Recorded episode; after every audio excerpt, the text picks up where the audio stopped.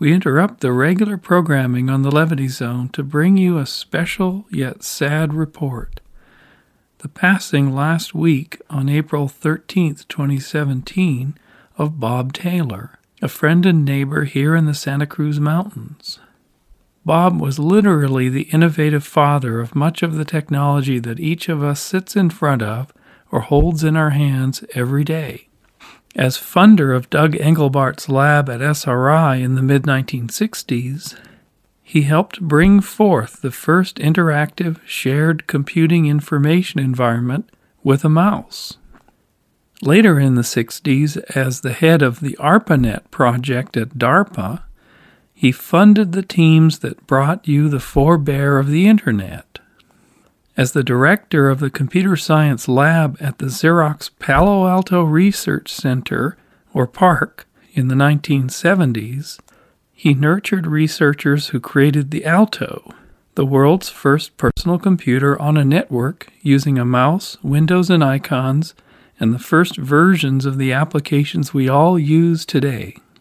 Going on to head Digital Equipment Corporation, or DEC's, lab in the 1980s and 90s, he helped birth Alta Vista, the first powerful web search engine two years before Google.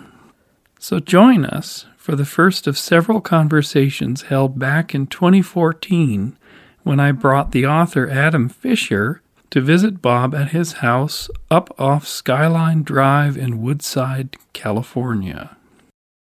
Well, the, it, the publisher's Hachette, Hachette. and they're one of the big five, Go lie down. they call it. Go lie down. Go lie down. Go on. Go on. Luke. Go lie down. So who else are you interviewing? Well, I mean, I was uh, uh, negotiating with Adele just today. I, I Goldberg? Yes. Uh-huh. I, Alan Kay sat, Uh-huh. like, gave me a long, long interview and it was very quotable. And then Thacker and Butler, Lampson. Have you interviewed him yet? Yes, he's great. They're both great. Yeah. Some of this you can use archival stuff too. Mm-hmm. So I interviewed Simonyi before because I did an oral history of space tourism. So I have some archival stuff, and then he's on the record. At, Mm-hmm. but the book is going from 68, Engelbart, and it's maybe it's going to end at the Jobs funeral. I think it's there's not really an ending to this story, but that gives kind of a human ending. That was my editor's idea. I don't know if it's a good one, but he wants to get it so that the internet generation recognizes some of their history, so post 95. My feeling is I, I meet a lot of the internet generation smart people. They don't have any idea. Atari is a Japanese company. They're vaguely aware of PARC, but couldn't really explain anything about it. They all know the Apple story pretty well, but that's to be expected at this point. So uh, this book is really for them, get them up to speed. Now, one of the problems with this oral history approach is that uh, there are probably oh, a half a dozen people you might logically interview who are pathological liars. Oh, if you just tell me who they are. Well, Steve Jobs was one. Well, luckily I don't, have, you to don't have to interview him. him. That's almost a, that's a that came as a relief because Yeah. he's just too central in a way, or he's made Yeah. himself too central. Right, right. Uh, let's see, Bob Kahn. Well, I I, I haven't in, in, interviewed Kahn or Cerf yet because I want to get Cerf I want you Cerf. Cerf is only a minor Uh-huh. liar Okay. compared to Kahn. Okay. Kahn is a major liar.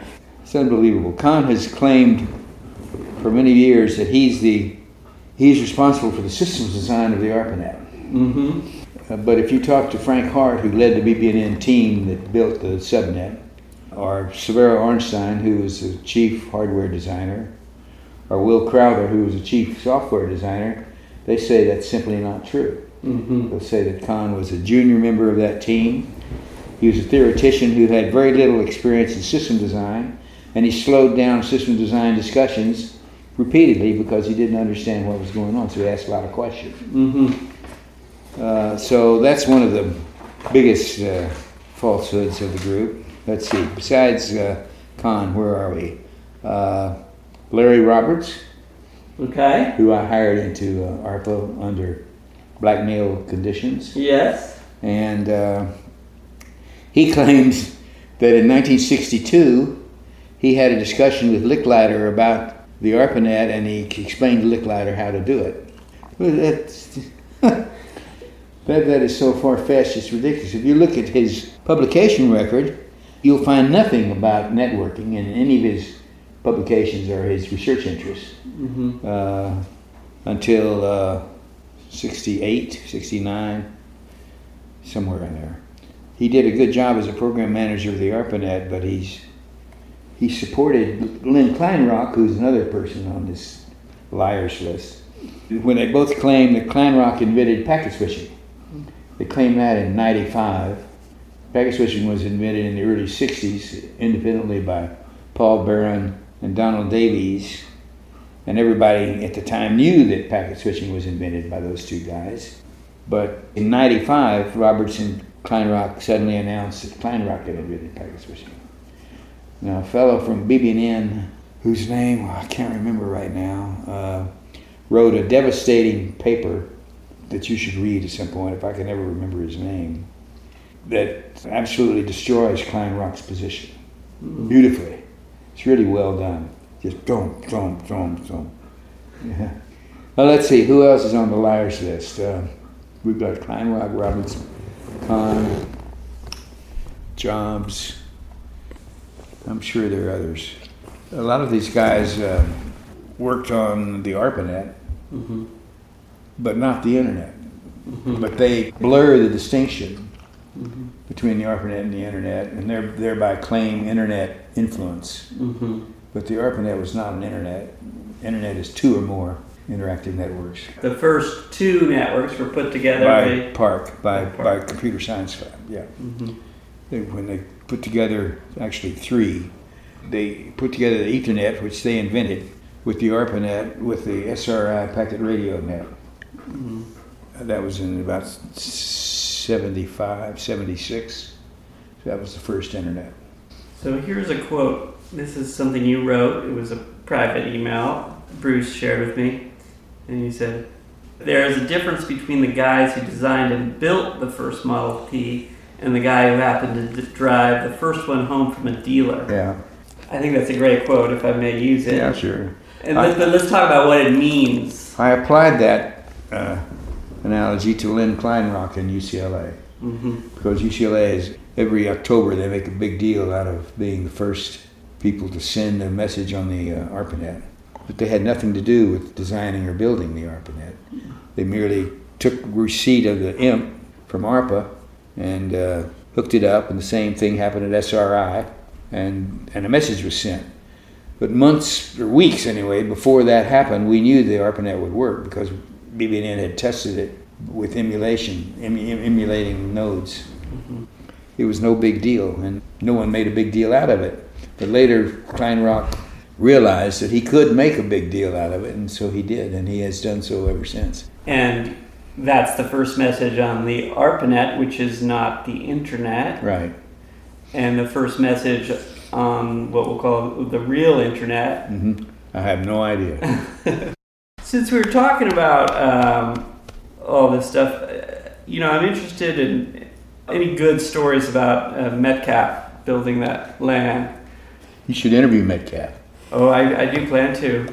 He will. He will be good. Uh, he- here's uh, here's an artifact. That's Dave Boggs' Yeah. connection at PARC Yeah. to I think his Dorado and his, he had a Dorado in his office or something. No, he hey, no. He wouldn't have a Dorado in his office. It would. It would make the office too hot. Too hot. Yeah. Uh, but uh, there was a, a fleet or a gaggle of Dorados in an air-conditioned room at PARC, so that could well have been That's a the tat lamb tap. yeah. That's three megabit and ten megabit. So I've got some cream colored boxes which were the uh, the three megabit, This is a 10 megabit, three and ten both. both in in the same box. Yeah, they could do both. That's a tap. That's a tap. Yep. Lamb tap. Tat lamb. Tat lamb. Tat lamb. Yeah. Tat lamb. Yeah. Cable television equipment, right? Yeah. Yeah. That's right. TCL. It was a clever device. It meant you could add a, a node to the uh, Ethernet without taking it down. Hmm. Think you could be running, you go in, stick a probe in the cable, and wouldn't disturb anything, and Wow. you're up and running. You're up and running. Yeah. it's a really great idea. Really good. What else you got in there? Well, here's something. This is like the bookends on DEC. So here's a module, a piece of the LINC made by DEC in Maynard, Massachusetts. so that's all discrete transistor capacitor stuff, a chunk of a LINC. You didn't take this out of the LINC you have it. No, I had extras because that LINC works, you know, Yeah, I know. the one you saw of it. And this, I was told, is something they call the Dragon, Uh huh. which was the. I know the dragon. Yeah. You know the Dragon? What's Yeah. the history of the Dragon? Well, I don't know its history very well, but uh, Butler might have been involved in that design of the Dragon. What, uh, the Dragon was a project done by SDD, Systems Development Division of Xerox, intended to become a product. I don't know what its eventual uh, outcome was. I think they Well, what what I was told by the guy, this is from DEC. So this is the Dragon Hmm. influence design that was at DEC. So he he's told me this is the last D machine because all a bunch of us who went to DEC took the ideas and made this, and it was a multiprocessor board. Oh, And he said, "This is Dragon." So I thought it would be cool. DEC at either ends of its history, you know.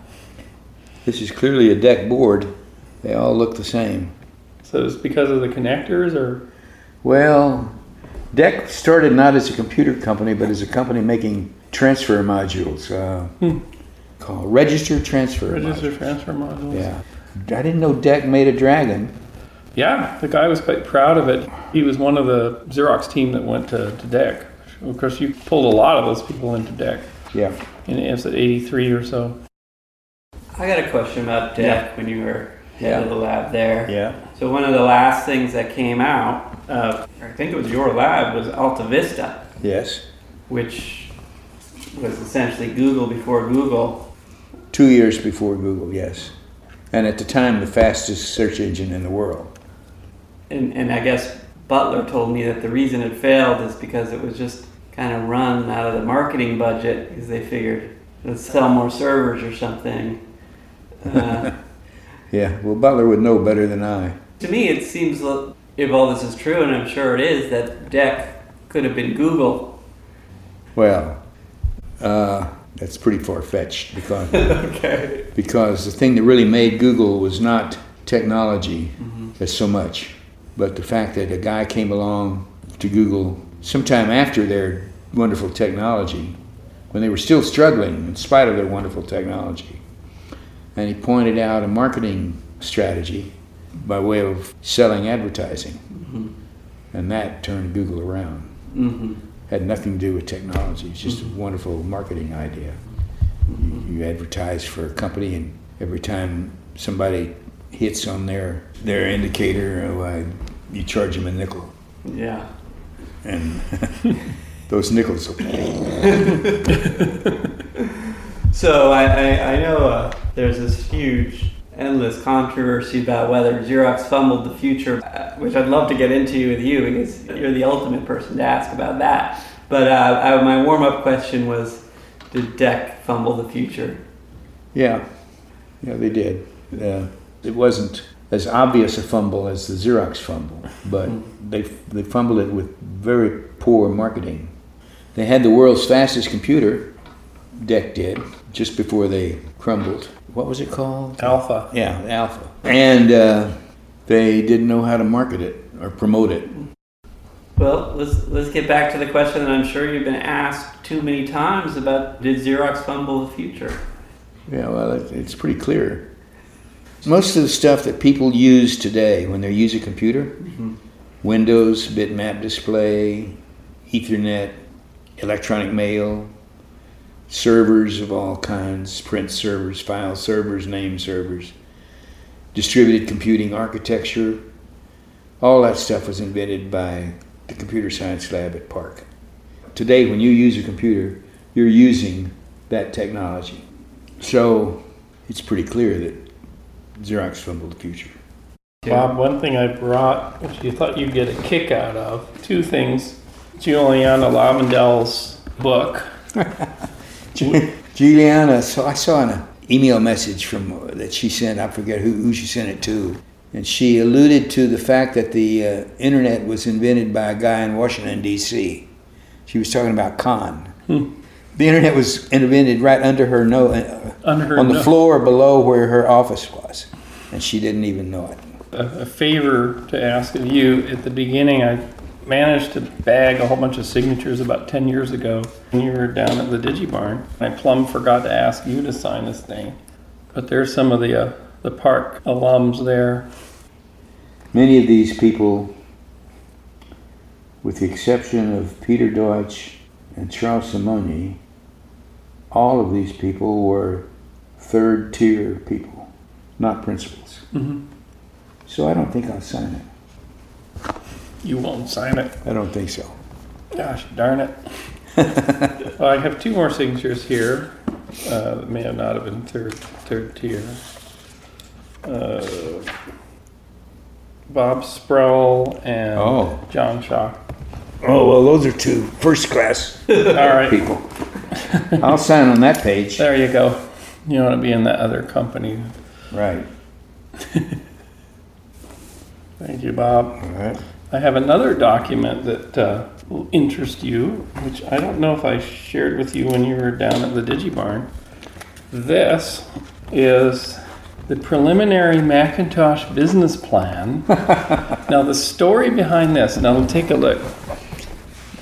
Yeah. Do not Xerox, right? Yeah. But what this is, so Steve Jobs is taking over the Macintosh project at Apple from Jeff Raskin. Right. One of the first things he does is he says, We need a business plan Uh-huh. for Apple for the 80s. And I want the actual printed business plan to have pull down menus and look like the Alto that we saw at PARC.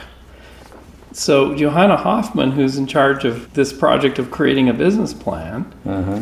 They tried to do it on an Apple III and they can't, right? Because Right. it's a crappy printer and whatever. Right. And then she remembers there is a place that I can make a business plan that has graphical elements and can be printed out At PARC. at PARC. And I have a friend at PARC with an office, and I'll was- get in what was touch with him. What was the friend's name? You know, I don't know. He's fired.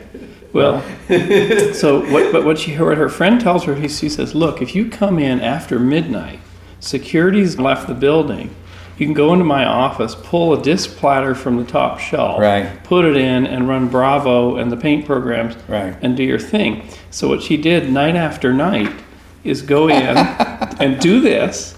And before employees or security came in in the morning, she would run them off copies on the Dover laser printer, and she would print them out in a stack on the Dover and go to Apple and hand them out at meetings with Steve Jobs. When Daniel Kottke and I discovered this thing in a box of crap in his house on Webster Street in Palo Alto, and he said, "Oh my God, this still exists." And I found Joanna and I got the story from her. And I said, Do you realize that this became public in the 80s when the lawsuit started to be filed about intellectual property and all that stuff? This is such a compelling piece of industrial espionage directly Yeah. uh, that this would have caused even courts that didn't understand software to injunct against Apple and stop them and force them to acknowledge. So I thought you'd get a kick out of this thing.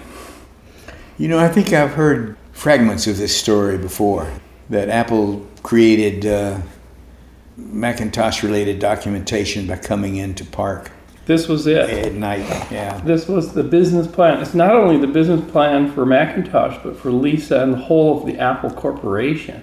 So it was their plan for the 80s. And so I asked Joanna, I said to her, this has multiple meanings, this do not Xerox thing.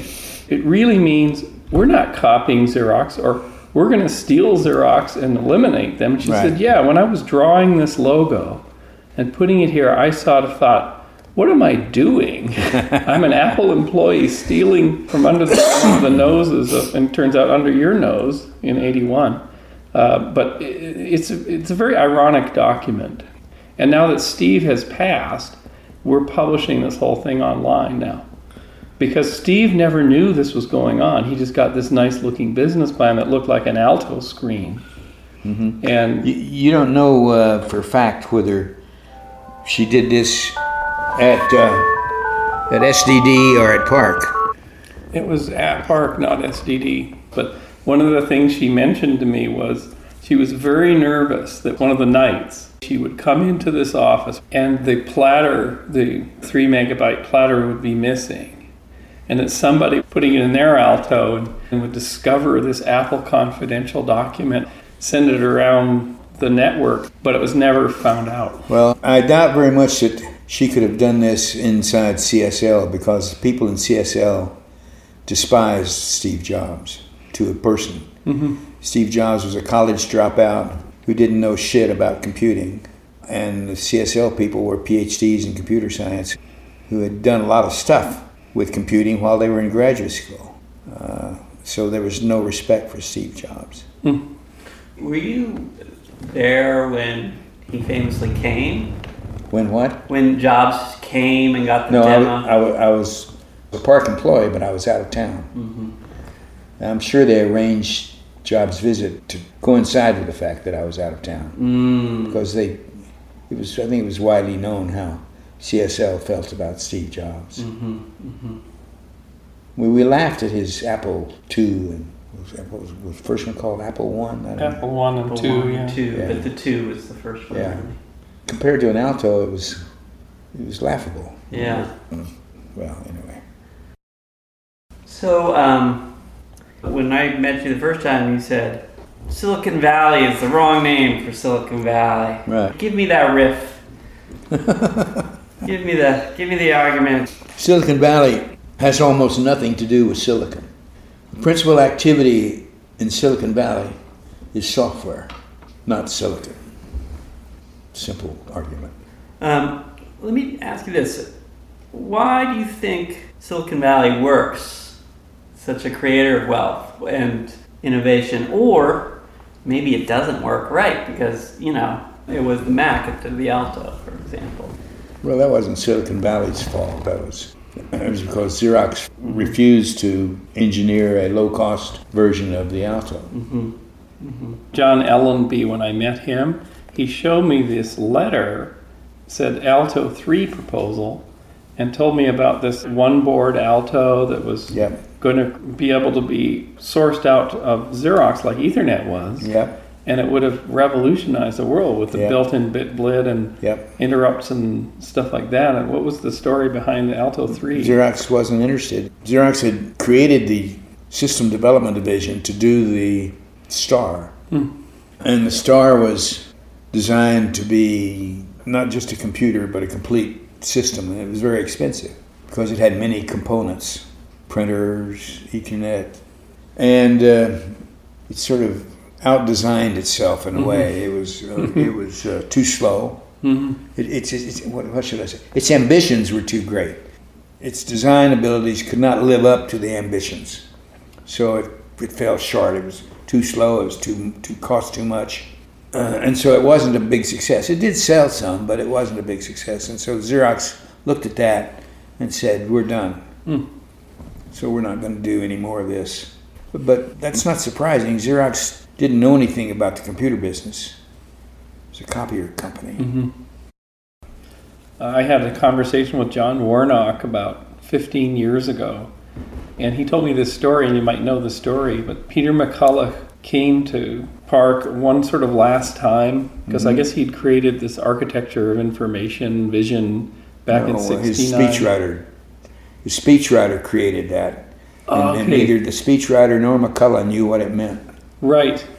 So McColough still didn't know what any of this meant because John told me that he's sitting and doing a demo on the Alto of Interpress and how we could wrap documents and you know important stuff for a, a copier, whatever printer company, and he sort of noticed McColough not really looking at the screen at all, and then he said, "Peter, you've been here so many times and been shown this stuff. Well, what do you think?" And Peter McColough said to John Warnock, it's just interesting to me to see so many men typing. Yeah, And then in one fell swoop, John realized he's not even been looking at the screen. He's been looking at the fact that there's men typing. He's a World War II kind of a guy and secretarial pools and all this. And then Peter turned to John Warnock and said, John, if you're so excited about all this stuff and dedicated, why don't you just leave Xerox and form your own company? And John Warnock was like, I just can't believe what I just heard. And uh, Peter left.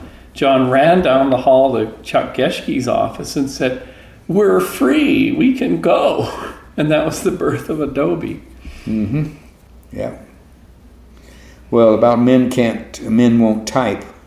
In Boca Raton, there's, this, uh, you heard this Boca Raton story about how it is that men won't type?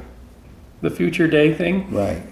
After a show in the morning on stage demonstrating all the applications for an alto, in the afternoon we set up a demo areas for the attendees 250 top managers in Xerox and their wives mm. Could come and go sit down at a alto and play with it. And the women all went down and sat at altos and played with them, and the men stood around the outside and watched. No men went and sat at an alto. Mm. Mm. And you realize then that, uh, or I did, that, well, uh, this is not going to be easy. Men don't type. Men don't type. My secretary types. Right. I got a, a good uh, anecdote both from Thacker and, and, and Lampson, and they said, uh, you know, after we built the Max, we finally started listening to Bob.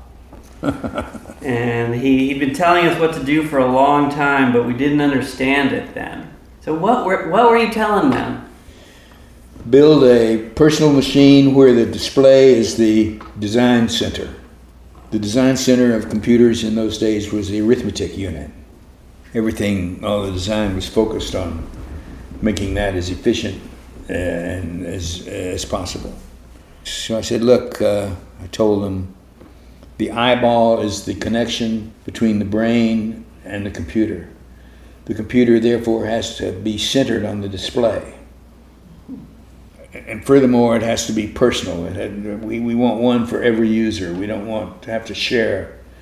As soon as you start sharing a computer, then they start running slower in the daytime. You understand that? Yeah. So uh, I kept telling them that, and they, they finally agreed. Now, I, I know you funded uh, Engelbart, and I also know you were at his kind of Futures Day, that the, what we call him the, the demo the, the mother of all demos, I guess they call it now. Right. Do you have anything to say about that demo? That... Well, yeah, sure. I was there. There was about a thousand or more people in the audience, and they were blown away. Mm-hmm. He got a huge standing ovation after it was over. And the reason they were blown away is that nobody had ever seen anyone use a computer in that way. It was just remarkable. And how much of the Alto's kind of applications applications design. You know, it, it became a display oriented computer with yeah, a mouse uh, yeah, and a full yeah. suite. How much Engel, of it really Engelbart's from, work you know Engelbart's work influenced that a lot. Mm-hmm. Uh, so, some of our people, Peter Deutsch, Jim Mitchell, spent summers on occasion working in Engelbart's group, just as visitors. Mm-hmm. Some before there was a PARC. PARC wasn't opened until 1970, and the, the demo to end all demos was in 68. So we had people in our group at PARC who knew a lot about NLS. That was the name of the Engelbart system. And uh, we saw that if we had a, a personal computer with a bitmap display, we could then use the Alto for a lot of different things that people had not been using computers for, but that Engelbart had and that's what we did. And how much of it was kind of also, should I say, inspired by this Dynabook idea that Alan Kay always had? Not at all. Not at all. What do you think of this Dynabook? I think it's the most famous computer that was never built. Deservedly so? What? Deservedly so, or is it just Ooh. kind of vaporware? Yeah, it's vaporware, but it's very successful vaporware. Hello, love. Hi. How you doing? How are you? What you got? Sake. Yeah. I hope you can now see and hear that when I say that Bob Taylor created the modern digital world, there is nobody else who could possibly fill those shoes, including Steve Jobs. Steve and everyone who came into the scene in the 70s and 80s were all riding on Bob's coattails and the innovations from teams he led and fed at his various labs. Bob will be greatly missed by me and all who knew him and attended his annual Tomato Fest parties at his home. Thank you, Bob, for all you did for the world, and wherever you are, may you found a new lab with an open network, creative first level people, and no big organization or marketeers to interfere. Visit this episode, number 56, at www.levityzone.org to find many resources about Bob's life and times, including our extensive collections of artifacts from his labs at the DigiBarn Computer Museum. We will bring you more conversations with Bob in future podcasts, as there was so much more to say that day.